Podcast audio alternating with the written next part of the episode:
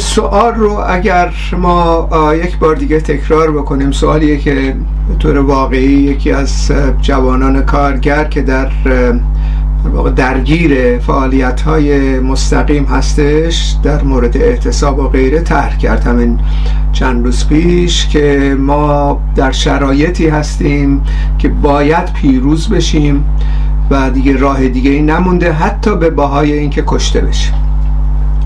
اگر ما پیروز نشیم، جسد ما رو یا در خیابان‌ها پیدا خواهید کرد یا اینکه در زندان‌ها زیر شکنجه خواهیم بود.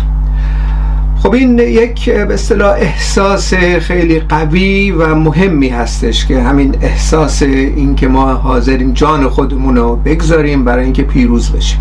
و پیروزی طبقه کارگران واضحه، پیروزی انقلاب سوسیالیستی هستش، یعنی در واقع جدا از حاکمیت بورژوا، چه شاه چه شیخ، و همچنین تمام جریانات مابینی که حالا به نامهای سوسیال دموکرات و طرفدارای کشور اروپایی قد علم کردن برای دوران طولانی و در حال تبلیغ هستن، این حال نیازی نخواهد بود. یعنی در واقع طبقه کارگر باید رأساً قدرت سیاسی رو به دست خودش بگیره و تمام تکالیفی که در جامعه هست به فرجام برسونه. تکالیفی که در مقابل طبقه کارگر قرار خواهد گرفت، در وهله نخست حل مسئله دموکراسی در جامعه هست و همزمان با اون حل مسائلی هستش که مرتبط به تولید و پیشرفت‌های به اصطلاح اقتصادی، یک اقتصاد با برنامه حساب شده، تنظیم شده، جدا از امپریالیسم، جدا از سرمایه‌داری. و در واقع این چشماندازی هستش که طبقه کارگر برای خودش ترسیم کرده و میکنه و باید هم بکنه. بنابراین در یه همچه شرایطی وقتی قویاً یک جوان کارگر میاد میگه که کسی هم هستش که فعالیت داره میکنه و در امور فعالیت‌های سیاسی بوده، که میاد میگه من حاضرم جان خودم رو فدا بکنم، در این راستا بازگشت به عقب وجود نداره. یک به اصطلاح نمونه و یک نشانه بسیار سالمی هستش در میان طبقه کارگر امروز در داخل ایران. و همچنین خب جوانان هم مشاهده کردیم حاضرن کشته بشن و حاضرن شجاعانه مبارزات در خیابان‌ها رو ادامه بدن. بنابراین ما انگیزه‌های بسیار قوی سیاسی و همچنین جسورانه در جامعه امروز داریم. اما در موضوع دیگه‌ای که باید مطرح بکنیم دقیقاً این هست، و این بحثی هم که با این رفیق من انجام دادم در این راستا بود، که ما اصولاً اگر بخوایم پاسخ فوری بدیم یا مرگ یا پیروزی، باید بگیم پیروزی بدون هزینه پرداخت کردن. این مثلا هدف ما هستش، یعنی در واقع کمترین هزینه را پرداخت بکنیم و عظیمترین دستاورد و نهایتاً به دست بیاریم. خب اگر بخوایم یه همچه برداشتی بکنیم از کارهای خودانگیخته و خودجوش و حرکت‌هایی که به درستی انجام شده میان با خصوص جوانان، زنان مشخصا در محور اون، می‌بینیم که اگه بخوایم به این ترتیب عمل بکنیم باید یک سلسله برنامه‌ریزی‌ها انجام بدیم. یعنی در واقع هدفمند عمل کنیم، حساب کتاب داشته باشه برنامه، یعنی از تحلیل مشخص از شرایط مشخص امروزی باید حرکت بکنیم و بعد قدم به قدم سازماندهی بکنیم. و این مسئله اصلی و کلیدی است که امروز ما باش روبرو هستیم در داخل ایران.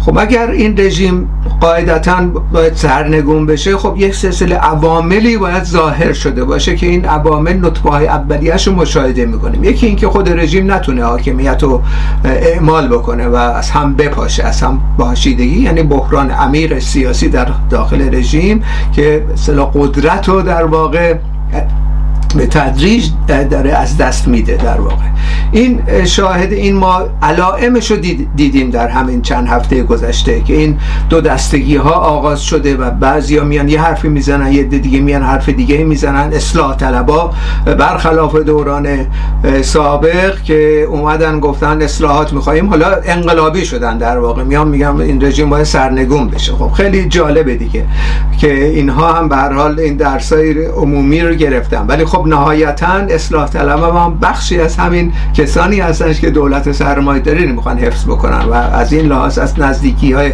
خیلی زیادی هستش بین اصلاح طلبان و سلطنت طلبان در خارج و همچنین نماینده هاشون میبینیم ظاهر میشن در کنار همدیگه و مثلا این دوران مثلا گذار رو دارن سازماندهی با هم انجام میدن و از این لحاظ هستش که ما در یه همچین شرایطی این برنامه ریزی نیاز هستش برای تدارک انقلاب. انقلاب هم فازهای مختلفی رو طی میکنه تا به مرحله سرنگونی برسه. این فازها ما در فاز اول میتونیم حساب بکنیم امروزه هستیم، فازیه که از یک سو طغیان‌های توده‌ای و جنبش‌های به اصطلاح اجتماعی زنان و دانشجوها و غیره به حرکت در میاد، مشخصا در محور اون امروزه دانش آموزان، یعنی به اصطلاح دهه 80ها که معروف شدن به این ترتیب که اینها نسل جدید هستند، در واقع نسلی هستش که خواهان رفع تمام این به اصطلاح محدودیت‌ها مختلف بر بدنشون و بر لباس پوشیدنشون و غیره دارن و از این لحاظ ما در واقع این به اصطلاح حرکت‌های خودانگیخته رو مشاهده کردیم. از همه مهمتر از 2 هفته پیش اعتصابات به اصطلاح مقطعی اما مهم کارگری ایجاد شد. قبل از اون خیلی باور بر این داشتن که شرایط عینی برای اعتصابات آماده نیست، شما باید صبر کنیم خود طبقه کارگر به حرکت در بیاد و نباید هل بدیم طبقه کارگر رو به جلو و غیره، که این واقعیت نداشت. یعنی در واقع نشون داشت دلیل تأخیر فعالین کارگری این هستش که اینها متفاوت کارشون با اصطلاح حرکت‌های خودجوش توده‌ای در خیابان‌ها، در واقع اینها مسئولیت اولا بیشتری دارن از نقطه نظر سازماندهی، 2 اینکه به هر حال حساب شده باید عمل کنن، 3 و از همه مهمتر اینه که دموکراسی در درون جنبش کارگری وجود داره، یعنی تبادل نظر باید بکنن. من شاهد این هستم که در چند مورد اختلاف‌های شدیدی برای اینکه اعتصاب بکنن یا نکنن پیش اومد، حتی خیلی تندم با هم صحبت کردن و نهایتا از طریق اقناع کردن همدیگه یا حداقل اکثریت به این نتیجه رسیدن که باید اعتصاب و سازمان بدن و کردن این کارو. هشدار اول دادن، پیمانکارا شروع شد و بعد در ارتباط با این هشداری که عملی نشد هشدار دادن که دست از اختناق برداره رژیم وگرنه اعتصاب میکنن، که اعتصاب انجام دادن به درستی و هزینه هم پرداخت کردن نقدن و از طرف دیگه هم شروع به بحث و تبادل نظر مابین خود کارگرای دیگه کردن و این دقیقا نشون داده شد که چگونه میتونن طبقه کارگر رو هم دیگه تأثیر بذارن از طریق یک روش دموکراتیک اعلام نشده و مشاهده نشده هم دیگر رو متقاعد میکنن برای اعتصاب عمومی. بنابراین ما امروز اعتصاب عمومی متاسفانه نداریم، اما با این سابقه 2 هفته‌ای که مشاهده کردیم این میتونه در دستور روز قرار بگیره. کم کم دارن وارد میشن. مثلا کارگران شریف 7 تپه که یه مقداری مردد بودن در ابتدا، امروز وارد شدن، وارد اعتصاب شدن. یعنی اعتصاب یعنی همبستگی. حالا به هر حال 7 تپه شاید اعتصاب کنه اتفاق اقتصادی خاصی نمیفته، متو همبستگی با کارگران پیشتازی که در شرکت نفت پتروشیمی در شهرهای مختلف، الان شهرها بیشتر شده و همده های ترانک و اینا و این کسانی که حامل مواد سوخت هستن، اینها در واقع کاملا نشون میده که در واقع یک اتحادی در میان طبقه کارگر در حال شکل گیری هستش. این اتحاد وقتی به اوج خودش برسه ما وارد اعتصاب عمومی هم میتونیم بشیم. حالا مسئله‌ای که هست اینجا اینه که اگر این روال به شکل خودانگیخته شکل بگیره، مسئله ایجاد یک شورای رهبری کننده برای تمام طبقه کارگر و کسانی که در حال اعتصاب هستن و همچنین رهبری کننده اعتراضات خیابانی نیاز است. اعتبار طبقه کارگر بسیار زیاده، حتی در میان دانشجوها، گرچه حالا به زبان نمیارن شعارهای همشون حول مسائل دموکراتیک نهفته، اما بسیاری هم هستن این کار میکنن. مثلا کارگر نفت ما، رهبر سرسخت ما، یکی از شعارهایی که از یکی از دانشگاه ها بوشهر شروع شد و خیلی کسای دیگه این مثلا شعار میدن. در ابتدا مثلا شعار اتحاد با کارگر وجود نداشت در میان دانشجوها، یعنی امروز وجود داره. این یکی از شعارهایی هستش که داره رواج پیدا میکنه در اعتراضات خیابانی. بنابراین یک پیوندی ناخوانده به وجود اومده، نطفه‌های اولیش.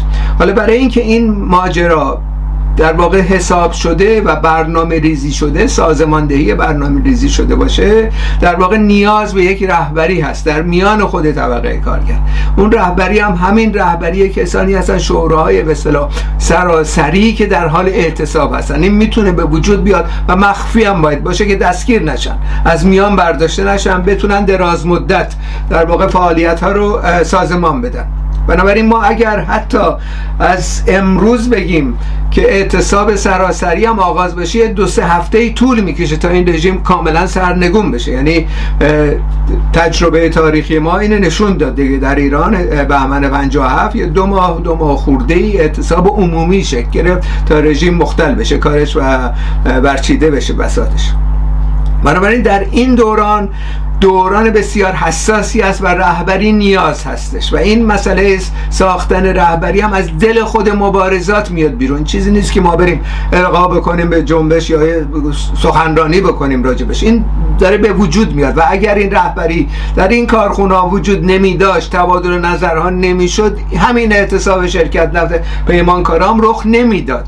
دقیقا این هست، رهبری هستش که تضمین میکنه شرایط رو برای تحقق یک اقدام مؤثری. و این رهبری که در این کارخونه ها فعلا شکل گرفته و باید هم شکل گرفته باشه، وگرنه امکان پذیر نمی بود، باید سراسری بشه در شرایط کنونی تا بتونیم یک اعتصاب هدفمند سراسری و ایجاد یک رهبری که بتونه خطابیه و اطلاعیه صادر کنه بر اساس شرایط، برای اینکه همه در یک روز یا یک هفته یا چند ماه دست از کار بکشن و مختل بکنن تمام نظام کنونی اقتصادی سرمایه‌داری رو در داخل ایران. خب این طول میکشه. از این لحاظ یکی از مسائل مهم دیگه که از لحاظ تاریخی هم به اثبات رسیده و بسیاری بحث‌های بسیاری بوده در جنبش کارگری، اینه که طبقه کارگر خانواده داره. خانواده مثل دانشجوها نیستن که به هر حال حالا خودشون هم دستگیر بشن، خانواده‌شون زنده باقی میمونن و غیر ادامه حیات میدن. ولی کارگرها خانواده‌ای دارن باید نون بیارن به خونه و در واقع باید تضمین بشه که وقتی در اعتصاب هستن پولی گیرشون نمیاد و یا حقوقی دریافت نمیکنن و تازه تحت مثلا ستم و ضربات رژیم هم قرار میگیرن. باید شرایطی باشه که اینها امکاناتی در دست داشته باشن که بتونن به این دوره رو سپری کنن موفقیت آمیز. و یکی از تجارب بین‌المللی ما ایجاد صندوق‌های اعتصاب بوده در این کشورهایی که نظیر ایران در حال مبارزه بوده و برای اعتصاب عمومی سازمان پیدا میکنه. صندوق‌های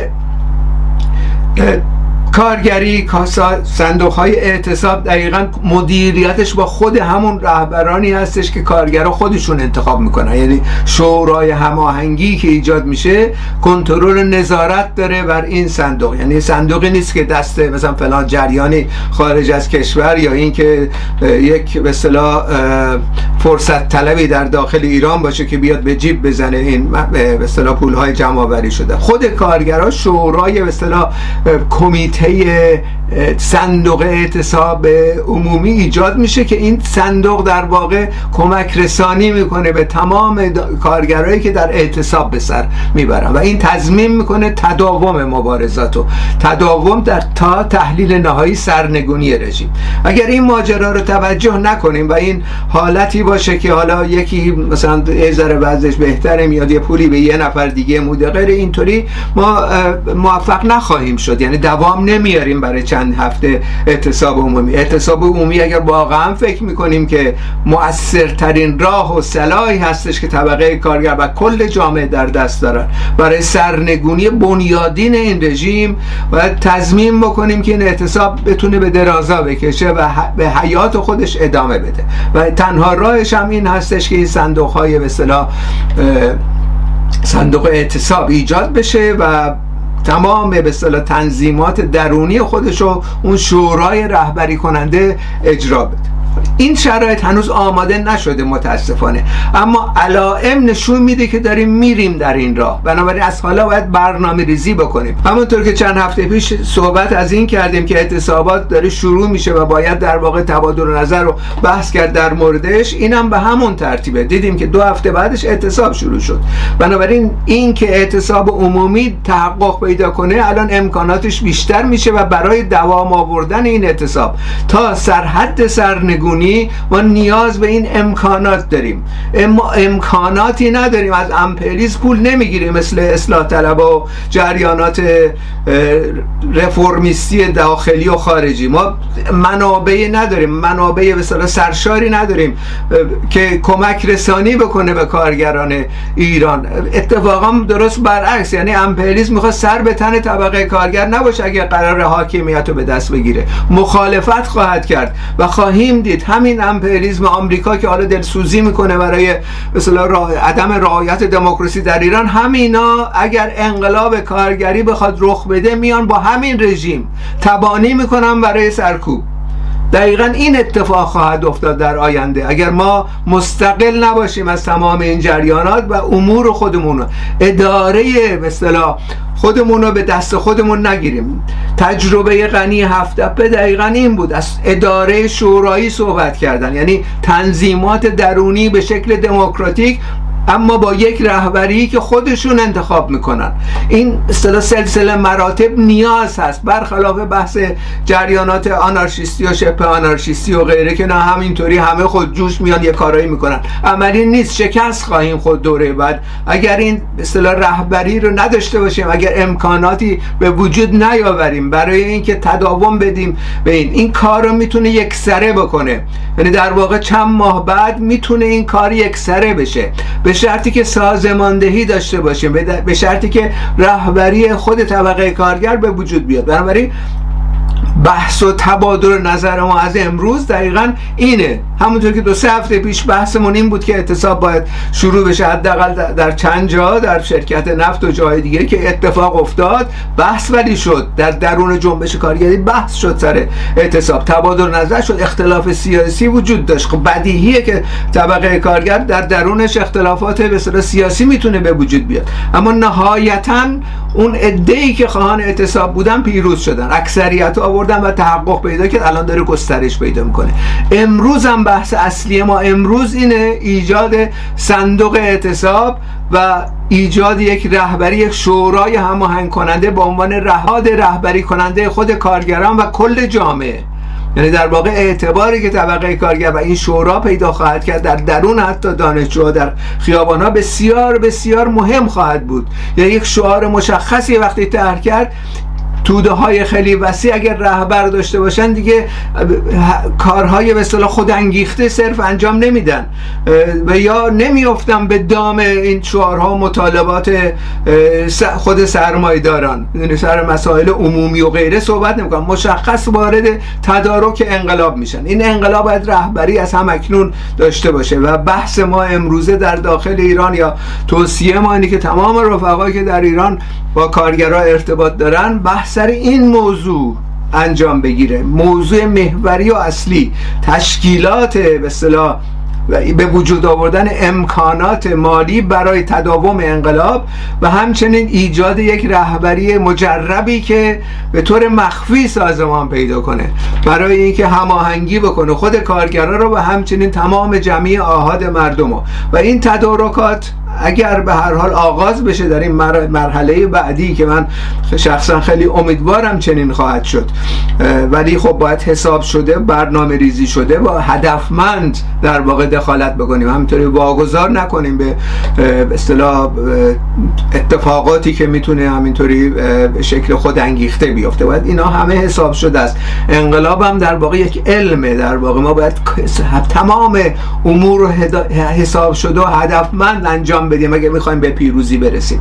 بنابراین در شرایط کنونی بحث و تبادل و نظر مشخصا در مورد سازماندهی خواهد بود، اما این سازماندهی هستش که خود طبقه کارگر باید در محورش قرار بگیره و صندوق اعتصاب ایجاد کنه برای ادامه مبارزاتش. از طرف دیگه هم دانشجوها خب واضحه که الان یکی از مسائل اصلی و محوریشون اینه که هسته‌های مخفی، دانشجویی، زنان، دانش آموزان و غیره باید به وجود بیاد، اونایی که سوسیالیست هستن و اعتقادات مارکسیستی دارن و دخالتگری بکنن در میان خود دانشجوها و زنان و دانش آموزان در راستای اتحاد بین این حرکت‌های توده‌ای در خیابان‌ها و طبقه کارگر، محوری کردن نقش و اهمیت طبقه کارگر و اعتصاب عمومی رو اونجا بحث کردن، تبادل نظر کردن و همین شعارهایی که از اتحاد دانشجو و کارگر صحبت میکنه اینها گسترش پیدا کنه و همه جا در واقع تنین بیافکنه این نوع شعارها، شعارهایی که اتحاد بین کارگرها و دانشجوها رو تقویت میکنه و این در واقع یکی از مسائلی که امروز ما باش روبرو هستیم. حالا فردا چه اتفاقی میفته، دو هفته دیگه چه اتفاقی میفته، اونا رو باید در اون شرایط بررسی کنیم، قدم های بعدی رو تعیین کنیم. قدم بعدی امروزی دقیقاً ایجاد رهبری، ایجاد صندوق اعتصاب برای تدارک انقلاب هستش. با تشکر.